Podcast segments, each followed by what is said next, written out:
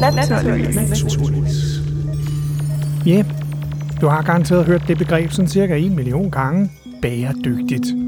Det er her, der og alle vegne. Det kunne være en fantastisk fremtid, vi går imod, hvis der er sådan, at vi tænker bæredygtighed ind i flere ting. En øh, bedre verden at leve i for vores børn og vores børnebørn. Og rent forretningsmæssigt, hvem kan forestille sig, hvilken firma der findes som om 15 år, som har blomstret op på baggrund af de her teknologier. Og for ingeniører og teknikere, så det er jo nærmest en drøm, for der er jo simpelthen så mange muligheder, du kan kaste over for at påvirke verden og gøre verden til et bedre sted. Hvis man vil gøre et eller andet meget nemt, så er det at have høns i haven eller i gården. De omdanner de der madrester, vi ikke kan bruge til andet. De rester, de kan faktisk være guld værd, når de kommer ned i madskålen hos høns. Og så dagen efter, at de har spist madresterne, så laver de sådan nogle fine upcyclede madrester, som er et æg fyldt med proteiner og helt orange blomme.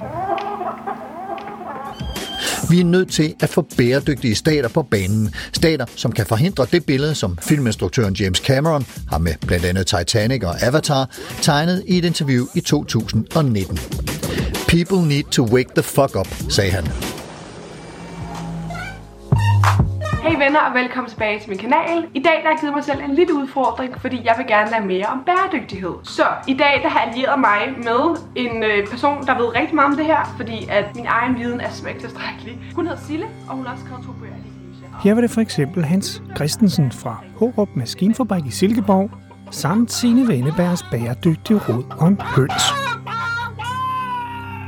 efterfulgt af Carsten Ortmann fra P1 Supertanker med citatet fra filminstruktøren James Cameron, og til sidst YouTuber Simone Wolf. Men hvad vil det egentlig sige, at noget er bæredygtigt? Det bliver faktisk ret sjældent defineret, så det forsøger jeg at finde svar på. Og men det viser sig ikke at være sådan helt nemt at definere.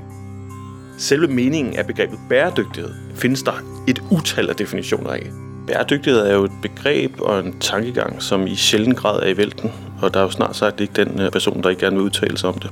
Det er også måske på mange måder et begreb og et koncept, som ja, har mange forskellige definitioner og mange forskellige betydninger, alt efter man spørger, som bliver brugt lidt løsagtigt eller lidt utydeligt på mange måder. Hvad vil det for eksempel sige, at et produkt er bæredygtigt, eller en virksomhed er bæredygtig? Strengt taget giver ingen af de udsagn nogen mening, fordi bæredygtighed som begreb forpligter os til at tænke systemisk og i økosystemer, altså og større sammenhænge, og så prøve at øh, i sidste ende at måle på, ja, om noget kan sige at være bæredygtigt på det niveau. Altså, vi hører jo hele tiden med, at det her det er bæredygtigt, og det her er ikke bæredygtigt. Ja, det, det er nemt at tale om det på den måde, og også derfor også meget forståeligt. Men det slører noget af kompleksitet, og mangel på viden og mål for, hvorvidt noget reelt er bæredygtigt, eller hvor bæredygtigt det er. Når det så er sagt, selve meningen af begrebet bæredygtighed findes der et utal af definitioner af. Det er ikke sådan, at folk er fuldstændig enige om præcis, hvad det er, hvordan det skal beskrives, hvordan det skal afgrænses osv. osv. Der er, som det altid er, en masse uenighed omkring det. Det her er det er Valentin. Og han er lektor på Institut for Department of Management Society and Communication på CBS. Det har ikke noget dansk navn. Og jeg er også det, der på godt jysk hedder Academic Co-Director for CBS Sustainability Centret, som har særligt fokus på alt, hvad der har at gøre med bæredygtighed og ansvarlighed i snart sagt enhver tænkelig sammenhæng, der har at gøre med virksomheder og forbrugere og innovation og alt muligt. Jeg forsker i forskellige aspekter af bæredygtighed, virksomhed, sociale ansvar, tillidsbaseret ledelse og tillidsreformer i den offentlige sektor. Når jeg interviewer en til naturligvis, for eksempel den, du er i gang med at lytte til nu, ja, så skal jeg altså ret tæt med på mikrofonen, så lyden bliver rigtig god. Jeg begynder at forstå Gita Nørby. ja, ja. Jeg er lidt provokerende siden, den der lige fjæset. Når et elastikbegreb som bæredygtig er relevant i en videnskabspodcast, ja, så er det jo netop fordi, at det bruges her, der og alle vegne, eller sådan... Lidt løsagtigt eller lidt utydeligt på mange måder. Som Sten siger det. For eksempel udsendte DMJX i Dagligtale Journalisthøjskolen i sommeren 2021 en pressemeddelelse om, at de bygger et nyt campus i København på 7.000 kvadratmeter, samt ikke mindst relevant i den her sammenhæng, at det nye campus skal opføres som bæredygtigt byggeri. Hvilket betyder, at det skal leve op til FN's krav om bæredygtighed på en række parametre, blandt andet social, teknisk, proces og områdekvalitet. Også AP Møller Holding kom ifølge P1 Pengemagasin Følg pengene med Jakob Husing og Mette Simonsen tilbage i 2020 med på den bæredygtige bølge. AP Møller Holding, altså AP Møller-familiens investeringsselskab, har haft en stor pengepunkt fremme. De har simpelthen købt øh, Færgruppen for 14 milliarder kroner. Den Holstebro-baserede virksomhed er jo en virksomhed, der især gør sig i plastemballage til fødevarer. Og AP Møller Holding kalder Færg for en øh, bæredygtigt selskab. I 2025 der skal 100% af produkterne være fra genanvendt plast. Så, så der ligger en klar plan, og man tror på, at det bliver en succes, ikke bare i Europa, men i hele verden, og derfor har man altså øh, betalt hele 14 milliarder for færggruppen. Så AP Møller-familien er ved at blive grønne? Ja, der er stadigvæk også nogle, øh, nogle store tankskib, der fragter olieprodukter. Jeg vil sige, at AP Møller-familien er vel på en rejse, vil de nok selv sige, fra det sorte mod det grønne, og nuancen øh, ligger nok et sted midt imellem øh, lige nu, også selvom der også er købt vindmøller investeret i. Faktisk vil det jo vidderligt være meget mere bæredygtigt, frem for at genanvende plast at reducere den enorme mængde plastik, vi bruger i alle dele af verden. Men det er nu næppe den bæredygtige tanke, som ligger bag AP Møller Holdings milliarddyre køb af Færgruppen.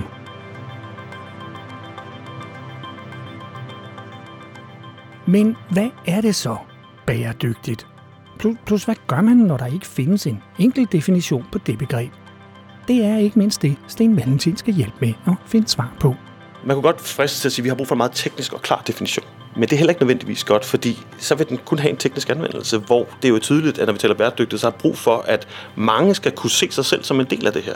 Og kunne, om man så må sige, knytte an til sådan en definition. Og så kan det ikke blive alt for teknisk og alt for, for tydeligt. Fordi det er jo mange forskellige typer af projekter og aktiviteter, som det er relevant at tale om her. Forestillingen om, at man du ved, en gang for alle kan sige, dette er en fælles målestok for alle tænkelige bæredygtighedsprojekter på alle niveauer.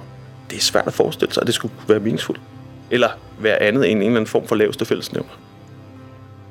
Når det gælder en definition, er det nødvendigt at skelne mellem to typer af bæredygtighed.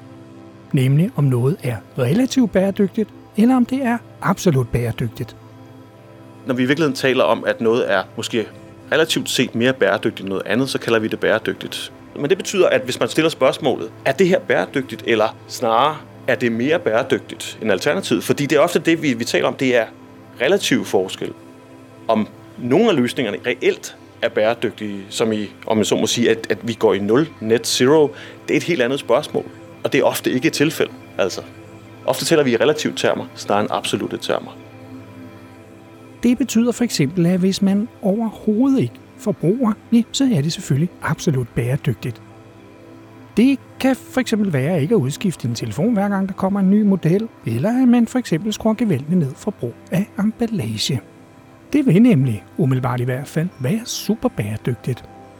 Men så nemt skal det selvfølgelig ikke være. For problemet er nemlig, hvis man, bare for at tage det eksempel, ikke pakker agurker ind i plastik, noget der jo set ud fra et plastikforbrug ved Gud ikke er bæredygtigt, da vi bruger alt for meget plastik, ja, så kan det betyde, at agurken holder sig i kortere tid. Og at smide mad ud er på ingen måde bæredygtigt. Alene i 2014 blev der ifølge Miljøministeriet smidt 123.000 tons mad i supermarkedernes container. Prøv, prøv lige at forestille dig, for eksempel 163 millioner mælkekartoner stillet op på ræd række. Hvis du kan se det for dig, så har du også et billede af, hvor mange kilo mad der røg i supermarkedens skraldespande. Bare der i 2014.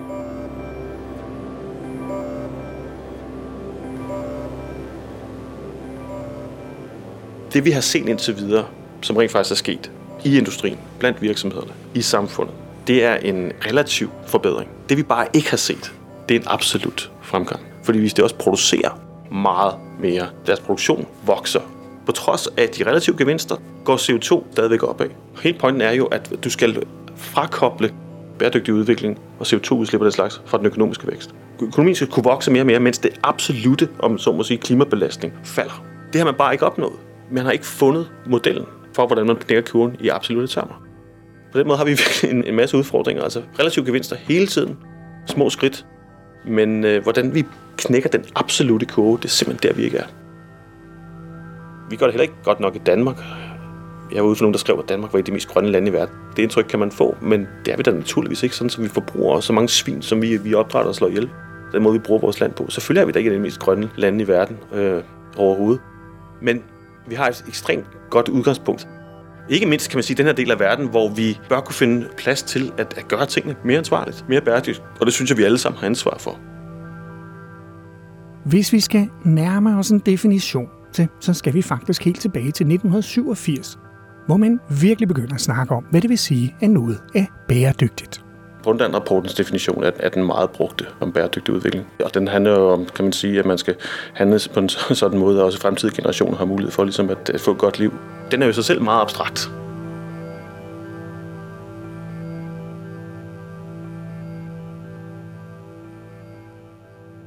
Ja, det må han nok sige. Abstrakt.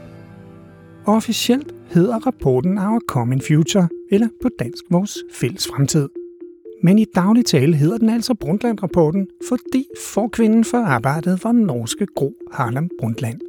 Hun var statsminister i 1981, i 86-89 og igen fra 1990 til 96. Men hun var altså også med til at udarbejde denne her rapport om bæredygtighed. Og med Brundtland-rapporten satte FN for første gang sådan rigtig fokus på global bæredygtighed. Rapportens fokus var regeringer, forretningsliv og alle andre, der også dengang havde fokus på miljø- og udviklingspolitik. Og så gav den altså også for første gang et meget omfattende overblik over de største globale miljø- og klimakriser, ligesom den var et forsøg på at komme med forslag til at løse de globale bæredygtighedsproblemer. Rapporten fremhævede seks væsentlige udfordringer, som menneskeheden også dengang stod overfor, nemlig befolkningstal og menneskelige ressourcer, fødevaresikkerhed, arter og økosystemer, energi, industri samt bymiljø. Og så definerede rapporten bæredygtighed som det, der skaffer menneskene og miljøet det bedste, uden at skade fremtidens generationers mulighed for at dække deres behov. Citat slut.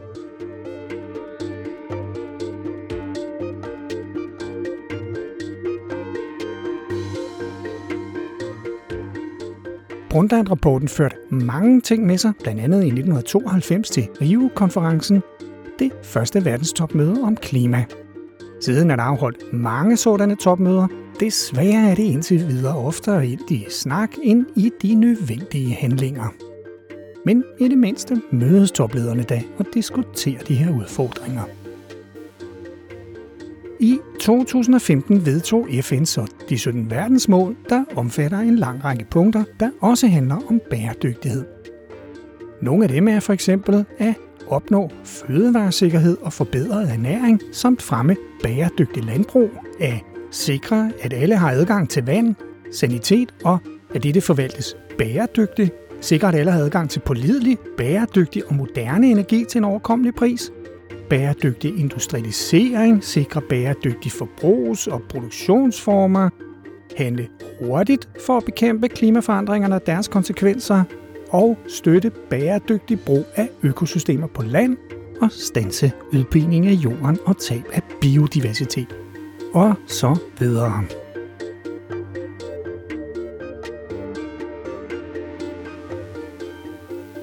Nå, nu har vi fået defineret, hvad det vil sige, at noget er bæredygtigt. Dels handler det om ikke at skade fremtidige generationers mulighed for at dække deres behov, altså Rundland-rapportens definition, og dels handler det om at nedbringe skadeligt forbrug.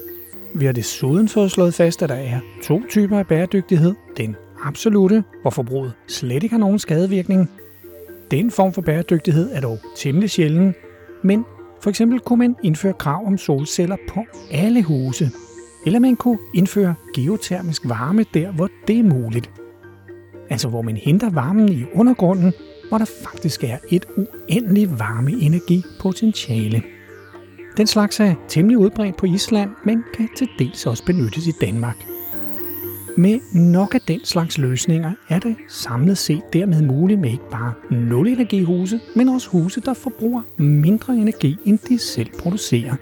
For eksempel ved førnævnte solceller og geotermisk varme osv.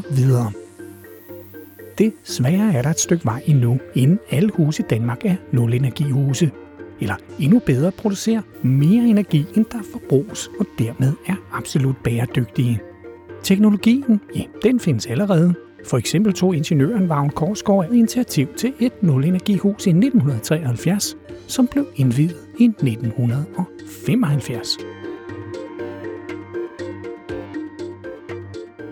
Nå, men mens vi venter på, at for eksempel huse bliver absolut bæredygtige, er der jo den anden mulighed. Relativ bæredygtighed. Det er her, den helt store indsats indtil videre er lagt. Men der er faktisk en række aktører, der siger, at de på sigt ønsker at nedbringe deres klimabelastning så meget, at det skaber forhåbninger om, at det kan ende med absolut bæredygtighed. Også her er det værd at nævne Rederiet AP Møller, eller rettere sagt, det bør deres ambition. For i 2018 kunne man læse på CSR.dk, som er et forum for bæredygtig forretning, at, og jeg citerer, Rederiet AP Møller Mærsk sigter efter at have CO2-neutrale fartøjer i 2030 og har som mål at stoppe udledning helt i 2050. Altså et øh, løfte om en udvikling for relativt til absolut bæredygtighed, i hvert fald når det gælder for rederiets CO2-udledning. Samtidig opfordrer rædderiet industrien til at involvere sig, står der også i artiklen på CSR.dk. Noget, der faktisk er et eksempel på det, som Christoffer Nilaus Tarp og Erik Thomas Jonsen nok vil kalde en forretning for fremtiden, som også er titlen på deres bog fra 2021. Den vender jeg tilbage til senere i podcasten. I artiklen fra CSR.dk, der fremgår det, at Mærsk lægger vægt på, at det, altså fuldt ud at stoppe CO2-udledningen i 2050, kræver en acceleration inden for nye innovationer, samtidig med at de nye teknologier skal implementeres. Og som Søren Toft, der er Chief Operating Officer hos Mærsk, citeres for i artiklen, er den eneste måde, hvorpå vi kan opnå den så trængende kulstofneutralisering i vores industri, er ved fuldt ud at skifte til nye kulstofneutrale brændsler og forsyningskæder. Citat slut. Og selvom der desværre er lang vej endnu, som Det er Sten blandt andet påpeger, ja, så er det faktisk muligt at gøre en reel forskel. Når man ser på det store billede, så er det svært at tro på, når man lægger det hele sammen, at vi som samfund og forskellige økonomier skulle være i stand til at leve op til de målsætninger, der er blevet sat. Det er svært at forestille sig. Men jeg er ikke fortæller for den rene elendighed. Altså, selvom der findes især økonomer, som siger, at hver enkelt individ gør fuldstændig ligegyldigt, det er en dråbe i havet. Altså, vi er da alle sammen ansvarlige for at, at træffe mere ansvarlige beslutninger. Gøre mere af det ansvarlige. Spise mindre kød. Tænk over, hvor vi flyver hen. Hvordan vi bruger ressourcer. Og derudover er der, der en masse gode, smarte, bæredygtige løsninger, som hele tiden bliver implementeret, og der er en masse ressourcer, der bliver investeret i at komme op med smartere løsninger. Der sker der en masse positive ting. Men sådan en positiv udvikling kommer ikke af sig selv. Heller ikke selvom dele af markedet har opdaget, at det er nu, der skal handles i hvert fald, hvis man vil overleve som en af fremtidens virksomheder. Og derfor påpeger Sten blandt andet... En viljen til at tage skridtet fuldt ud, hvad det så end vil sige, der skal hele tiden pres på, fordi man forfalder til øh, gamle forestillinger om, at øh, vi, vi kommer derhen bare ved, du ved, at øh, bare tænke profitmotiv og corporate strategy på en ny måde. Det kan man måske forholde sig lidt mere tvivlende overfor. Så markedet har en, en vigtig rolle at spille, men jeg er ikke en dem, der tror på, at det bare regulerer sig selv. Det, det skal skubbes derhen. Og meget apropos det med at blive holdt til ilden, ja, så argumenterer det økonomiske råd, det vil sige dem, der også bliver kaldt for vismændene, de argumenterer for, at der skal indføres en CO2-afgift. Det vil nemlig, også ifølge dem, føre til en bedre og billigere klimapolitik. For som Lars Gorn Hansen, der foruden at være professor ved Københavns Universitet, er medlem af det økonomiske råds formandskab, skriver på deres hjemmeside i februar 2021, at med en CO2-afgift, ja, så flyttes vurderingen af, hvilke tiltag, der er mest effektiv ud til virksomhederne. For sådan en CO2-afgifts fordel er, skriver han, særligt stor, når det drejer sig om nye teknologier, der skal spottes, tilpasses og færdigudvikles ud på den enkelte virksomhed. Her er det kun virksomhedernes egne specialister, der har en chance for at finde de effektive løsninger. Så når det er forskning og udvikling af nye teknologier, der skal bringes i mål, er det ekstra vigtigt, at afgiften bliver det drivende instrument. Citat slut. Ja, jeg lægger et link også til det opslag i show notes. Så prøv er, vi har også brug for regulering. Vi har brug for, at de her virksomheder også bliver holdt til ilden og holder sig selv til ilden. Der er brug for rigtig mange forskellige aktører, for ellers kommer vi ikke i nærheden. Ja, nå, lad os nu se, om det sker. Ikke mindst inden for den produktionstunge industri er der stadig en betydelig modstand mod den ellers så effektiv CO2-afgift, hvor det jo er forureneren, der betaler.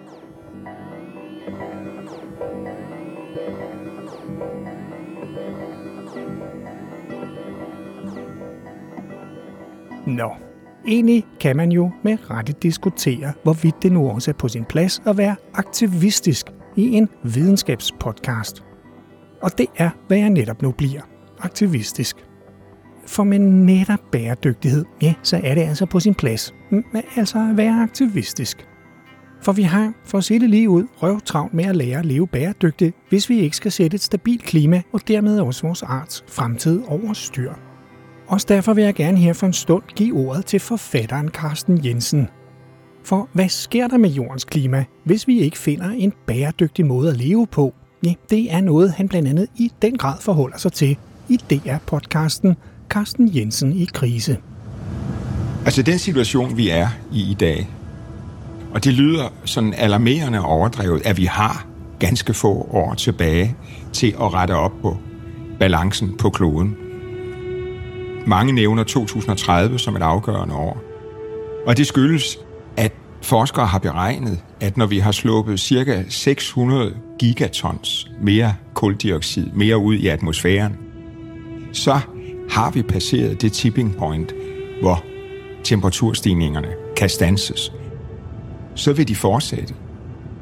Ikke bare til 2 grader, men til 3. Og når vi når 4 grader, og det kan vi risikere at nå, før århundredet rinder ud, hvis vi intet gør, ja, så vil vi simpelthen kunne se et, hvad forskere kalder et uopretteligt kollaps.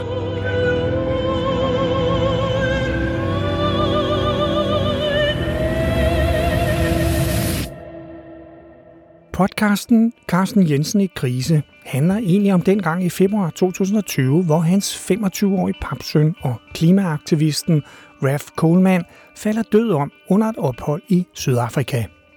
Og det fører til, at Carsten Jensen sammen med hans kone Lis Jensen kastes ud i en nærmest uoverkommelig krise. Og i en undersøgelse af den altopsluttende sorg, der følger af sådan en pludselig og helt forfærdelig katastrofe, ser Carsten Jensen i podcasten en parallel til de ventende klimakatastrofer, der med allerstørste sikkerhed kommer, hvis vi ikke handler i tide. Og dermed også et farvel til den verden, vi kender i dag. Det får blandt andet Carsten Jensen til at forestille sig, hvordan en klimakatastrofe i slutningen af 2019 i Florida med orkaner og oversvømmelser blot er et forvarsel på den nye virkelighed. Og jeg ser biler, der langsomt, forsigtigt pløjer sig næsten som skibe ned ad gaden med et sprøjt for borgen og kølvand bagefter. Nogle naboer, som har lidt lavere liggende huse, har brugt formuer på at sikre dem. Men det hjælper ikke. Vandet siver ind alligevel. Jeg forstår jo så, at det her er nye tider. Det er den nye norm ved forårstid og ved efterårstid, så vil det her højst sandsynligt gentage sig. underlying all of that, sea level rise, five inches of sea level rise at Virginia Key in Miami just in the last 25 years, and it's accelerating. Vandstanden på kysten her er steget, og den er steget øh, i de sidste 20 år mellem 10 og 15 cm, og det er en udvikling, der fortsætter. Det er ikke en undtagelsestilstand, at havene stiger. Det er ikke en undtagelsestilstand, at temperaturen, den globale temperatur, hver år slår nye varmerekorder. Det er den nye normalitet.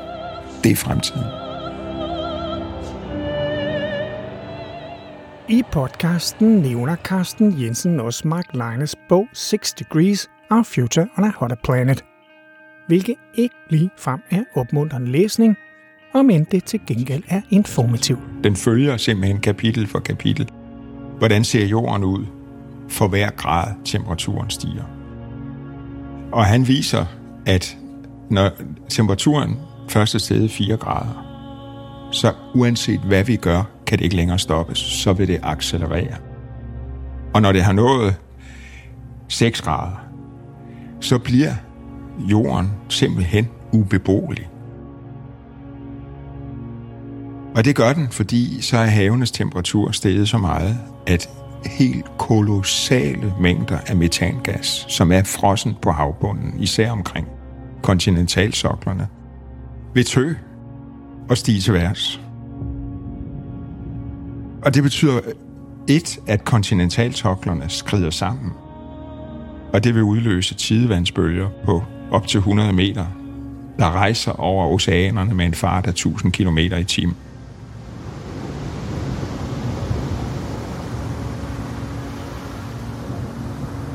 Det er the end. Det kan godt være, at der stadigvæk er en kakalak her og der, i en dyb sprække i jorden. Eller i nischer, men livet på overfladen er væk.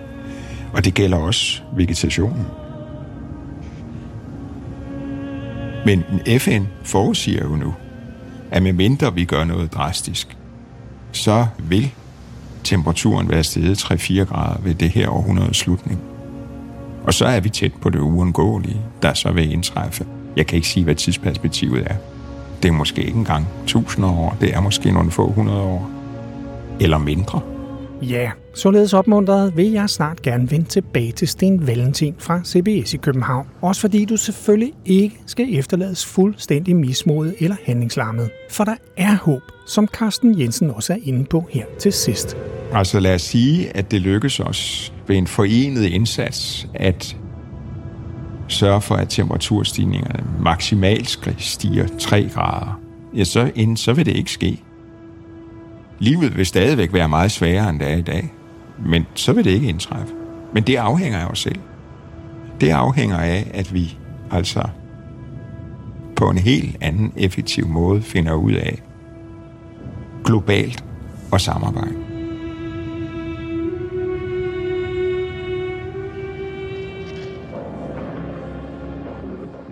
Så vi kan stadig gøre noget, hvis vi ønsker det, hvis vi samarbejder på tværs af lande og sektorer. Og som Sten også siger, ja, så skal vi ikke give op. Der er masser, vi sammen faktisk kan gøre. Mm, vi skal da på ingen måde give op. Det vigtige er, at vi, alle sammen tager et ansvar og gør en forskel, relativt set. Og selvfølgelig skal vi ikke bare overlade til de unge mennesker og sige, det skal de nok finde ud af. Øh, det er jo ikke de unge mennesker, der sidder på flæsket nu, hverken i virksomhederne eller politisk set. Jeg synes, det er vigtigt, at man fastholder noget energi i forhold til at mobilisere kræfter, gør den forskel, man kan, for at skabe et bedre, mere bæredygtigt samfund. Og det kan betyde igen flere forskellige ting. Ikke kun miljø, det kan også være socialt. Kan vi gøre tilværelsen mere værd at leve? Det er det, der er vigtigt at fastholde. Som sagt, ikke apatien eller, eller handlingslammethed, men siger, hvordan kan man gøre en forskel? Og det er vigtigt at fastholde, at man kan gøre en forskel. Det kan være en lille forskel, men dog en forskel. Husk også, at du kan gøre noget, og dermed en forskel. For eksempel lade være med at købe nyt hele tiden, og i stedet for genbrug så meget som muligt. Plus at når du smider ud, ja, så affaldssortere, også selvom det ikke er lige så godt som at reducere affaldet. Du kan også gøre det til en regel at købe så lidt nyproduceret tøj som muligt. Netop tøj, ikke mindst bomuld, belaster klimaet, og en udsagt af helvedes til. For eksempel går der ca. 12.000 liter vand til at producere et par helt almindelige jeans. Ligesom bomuldsproduktionen kræver enorme mængder af sprøjtemidler, så de sarte bomuldsplanter ikke angribes af ukrudt og skadedyr. Det er også en rigtig god idé at spise op, det vil sige alene læse den portion mad op på tallerkenen, som du vil spise, eller alternativ i morgen at spise det mad, du ikke kan spise i dag. Der findes faktisk også en række apps, der kan hjælpe dig med at reducere madspild. Jeg har også derfor lagt et link til en artikel fra Danmarks Statistik, der netop handler om den slags apps. Det kan du også finde i show notes. Som nemt er det bestemt heller ikke bæredygtigt for eksempel at udskifte telefonen, hver gang der kommer en nyere model. Men skal du bare have en ny, ja, så overvej om ikke din gamle telefon kan genbruges. Også her er der flere muligheder, og måske lige frem en mulighed for at tjene lidt penge. Ligesom du med fordel kan overveje, om det vidderligt er nødvendigt, som lige at flyve en weekend til Berlin, London eller... Forestil mig, om vi ellers bare kan rende rundt og forbruge, æde og drikke og tage på lange skiferier og, og solferier, øh, som vi altid har gjort, og så den hellige grav vil forvaret. Altså, jeg mener, herre Jemini. Samtidig er det måske på tide med et opgør med den alt om sig gribende vækstmodel. For hvornår er vi for eksempel rige nok? Måske er vi der, hvor vores fælles velstand tillader, at vi kan, i hvert fald overveje, og dele lidt med alle dem, der egentlig ikke ejer et køleskab eller har indlagt vand og toilet i deres eget hjem, altså hvis de overhovedet har et hjem. Nå, alt det her er selvfølgelig normativt, altså et spørgsmål om holdninger, som du jo selv kan tænke videre over. Men faktum er, at vores økonomiske model ikke er bæredygtig. Lige nu stjæler vi faktisk for fremtidens generationers velstand, hvilket jo ifølge Brundtland-rapporten ikke er bæredygtig, I det det jo netop vil skade fremtidige generationers mulighed for at dække deres behov. Jeg nævnte også tidligere Christoffer Nilas Tarp og Erik Thomas Jonsons bog Forretning for fremtiden. Den er udgivet på forlaget samfundslitteratur med støtte fra Industriens Fond. Også den ligger der et link til i show notes. Den kan både lånes på biblioteket eller købes der, hvor du eventuelt køber dine bøger. Tarper og Jonsson beskriver blandt andet på side 15, hvordan de betydninger, der knytter sig til ordet bæredygtighed, bliver brugt af virksomheder, der for eksempel følger en forretning for fremtiden. Ligesom de på side 48 blandt andet stiller virksomhedsejere spørgsmålet om, hvad det må vil betyde, hvis, og her citerer jeg også, hvis Danmark kunne blive et fremtidslaboratorium, hvor der udvikles og sælges alle de innovative løsninger, der skal træde i stedet for vores ikke bæredygtige praksiser. Et sted, hvor vi opfinder fremtidens forbrug på samme måde, som vi viste vejen inden for vindenergi. Citat slut. Og det er da et godt spørgsmål, så vel som et excellent tankeeksperiment. Nå, men altså, også den her podcast, der oprindeligt egentlig var tænkt som en af de her korte Faktabox podcast, ja, også den skal jo have en ende. Og dermed er det blevet tid til rulleteksterne.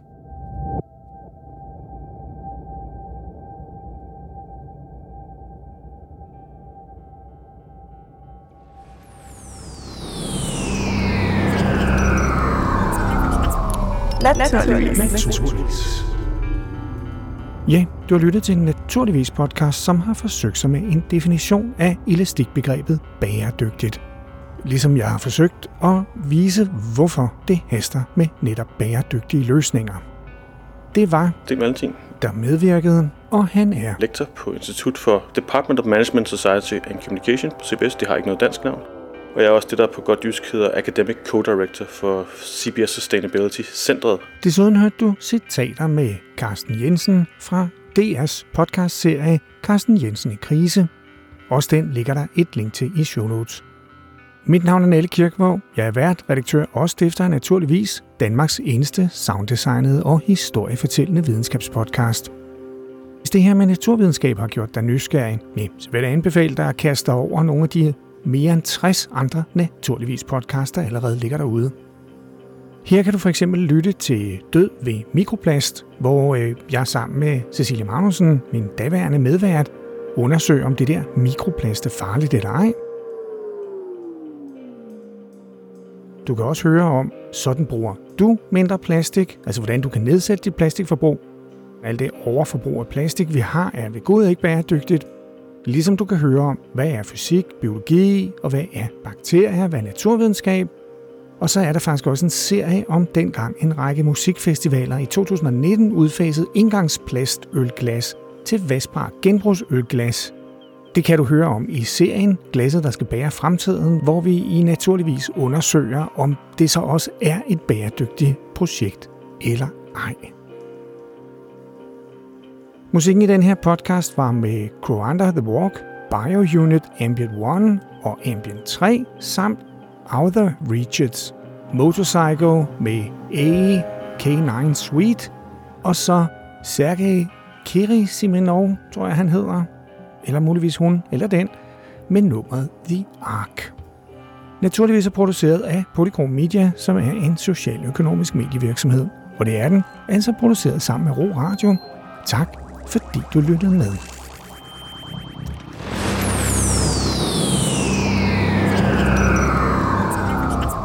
Naturligvis. Naturligvis. Og det er jo noget af det, vi vil undersøge. Ja, lige netop.